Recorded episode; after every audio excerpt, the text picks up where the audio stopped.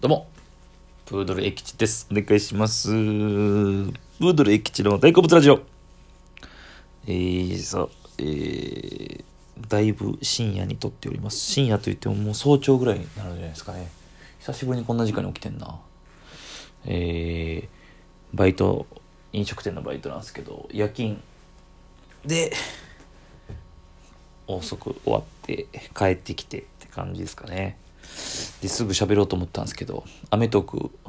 見出したら止まらなくなって、録画の、あの、SNS 気にしすぎ芸人。面白かった。めっちゃ。辻さんとかもやっぱそんな気にしてはんねんな、SNS って思いました。SNS 気にしすぎ芸人。そんな僕らも、だから、売れてくるとつぶやく人がね、増えるんで、やっぱり絶対数が。僕らそんなないんで、まだあれなんですけど、だから、叩かれるとか炎上とかすらも別にないですもんね、まだ。まあ、ちょっと M1 の3回戦終わってからはやっぱさすがにしました。ちらほらありました。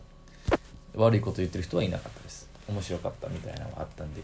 気紛らわしたりとか、まあでもこれは芸人あるあるじゃないですか。みんなすると思いますけどね。評判というか。一応、なんか一応表舞台に立ってる人間は、ねやっぱあると思いますよ。テレビ出た時とかもしますね。で、そんなにないよなとかって 思いながらっていう確認をするっていう感じですけど。はい。え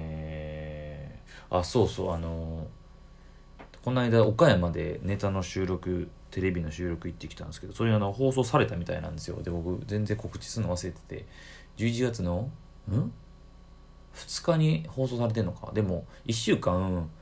見れるのでまだ見れるんですよ。だからちょっと告知せなっていう。あのなんかね岡山に住んでなくても RSK っていうテレビ局さんのそのアプリを取れば僕もさっき今見たんですけど一瞬で見れるんでちょっとまた告知します。明日にでも明日というか日付変わって6日か。告知します。6日は日付変わって6日は夕方にちょっと雨村でライブ出るのとえー、8時から森の宮でライブです。SNS, SNS 向上委員会っていうのに出ますのでよかったらお願いします。はいえー、っと早速見ましたあれを。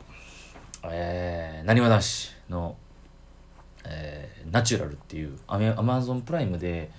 えー配信された、えーほんまに日付変わって瞬間に見ました。11月5日から配信なんですけど。え、なにわ男子が、えー結成してそしてデビューするまでの1100日を追うというドキュメンタリー番組が配信されててそれを見ました。でなんかまだ全部配信されてないですね。あの3話まででしてあのーはい。今あるだから配信されてるのが3話までなんですよ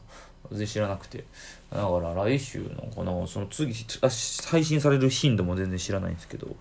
でもおそらくついに来週11月12日には記念すべきデビューの日なんでね、なにわ男子が。えー、もうすごい、M ステかなで披露なんかな新曲を。で、M ステすごいんですよ、その日見たら。関ジャニエイトも出るんですよ。えぐいな、ほんま。マジですごいことないですよな。その日。とかになんかな、次の週とかにも、そのナチュラルなやつが配信されるのかな。まあ、その見たんですけど、感想。感想としましては、あの、僕、だから、ライドンタイムっていう、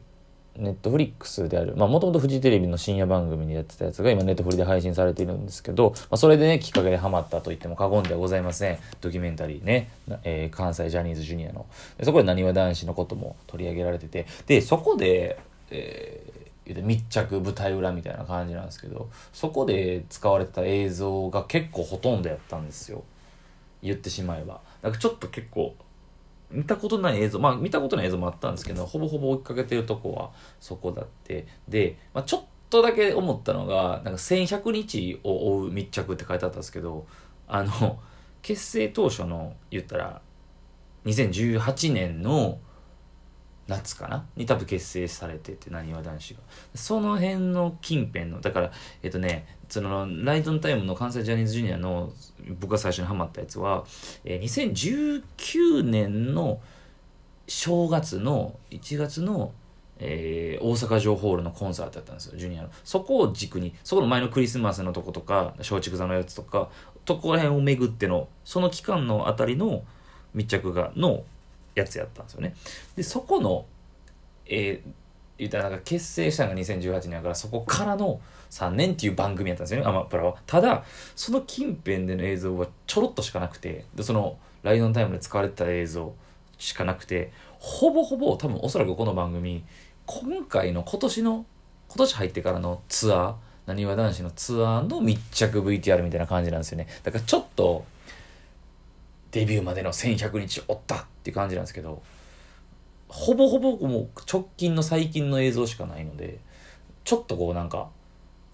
ハードル上げすぎられたなという感じはありますね。あのちょっとせこせこいせこいというか はい。あのえっ、と、今んとこその、いや、その前後の、例えば3話までなんですけど、今、第1話のとこで主にその過去の映像ほとんど終わりきって、で、大体2話ぐらいからは今の、えー、なにわ男子のメンバーに密着。だからほんまツアーの、密着。ツアーの、えー、7月28日の横浜アリーナでデビューが発表されるんですね。ダニワの日に。11月12日に発表っていう。まあ、その辺の舞台裏とか見れたんでめちゃくちゃ貴重映像ではあったんですけど。そうそうそう。いや、でもよかったですね。あのー、多分おそらくここから各メンバー一人ずつにフォーカスされて密着、その、紐解いていく感じなんですよ。で、すでに、えー、西畑くん、で、大西流星くん。で、ミッチーかな道枝くんかなの3人かな多分。えー、おそらく密着し、え、その、深掘りしてインタビューしてるみたいな感じは、まあ、今のところそこまでですね。はい。いや、でも、改めてやっぱ思ったのが、あのー、大倉くんすげえなと。大倉君が、まあ、プロデュースって、正直ね、プロデュースってどこまで携わってねんってやっぱ正直思うじゃないですか。めちゃくちゃ携わってますね。で、まあ、ライドタイムでもめっちゃ密着してんなと思思ってたんですけど、今回よりツアーの打ち合わせで、めっちゃいるんですよね。いるっていうか、その、月、月切りというか。で、あの、これまたこの、ジャニーズの、まあ、大倉君の一存なのか、ジャニーズ事務所としての、えー、方針なのかわからないですけど、これはなにわ男子に限らず、デビュー組のグループの人、えメンバーそれぞれに役割をしっかり与えてるんだなと、改めて思いました。で、知らなかったんですけど、今回見るまで。今回コンサートの演出とかに関しては、西畑くんなんですよね。西畑大吾くん、センターを、まあ言うたら、務めるような。で、あん、だから言ったら、嵐で言う松潤みたいな感じで、 SMAP で言うか、あと、慎吾ちゃんみたいな感じで、言うたら、うん、コンサートのエンタメの演出の部分を担ってて、だ振り付けとかも、とか、言う、ここで言うセリフとかも西畑君が結構指示してるんですよね。あ、ここはすげえなっていうとことか、グッズ担当は大西流星君なんですよね。グッズの、そうそうそう、打ち合わせた。裏方さんとスタッフさんと一緒に会議してるんですよ。その辺とか見れてすげえなってと思いました。で衣装は、えー、長尾くんとか。分業で、だからまあ、今意図してる感じなのかもうしっかりと役割を持たせようということなのかでまあそのねそれ言ってましたしねあの大西君が、えーえー、大倉くんからえーと、それをグッズ担当やってみひんか？みたいに言われたとか。そう。でこれ責任感とかスタッフのとかこんだけ裏で動いてんやってことを改めて感じましたみたいなことを言ってて大西君があすげえなっていう。うん。だからそこがやっぱそこ見れて新鮮でしたね。はい。で、僕がこの今の現時点での一番結構心打たれたのは、えっと、西畑大吾君が、えー、なんか、えー、のインタビューの部分で、で、もともと、その、まだ大西君とかも良かったんですけど、大西流星君は、その言ったら、めちゃくちゃ年は若いんですよね。ただ、芸歴ぶっちゃ長いと。入所してから長くて、で、めちゃくちゃ期待されるのが早かったんですよね。まあ、すぐエリート、いわゆるエリートで。で、言ったら、西畑大吾、大西流星で、もう一人、永瀬廉君。で、これはもう、キンプリに行った永瀬廉君が、こう3人で何は王子っていうユニットを、2012年ぐらいに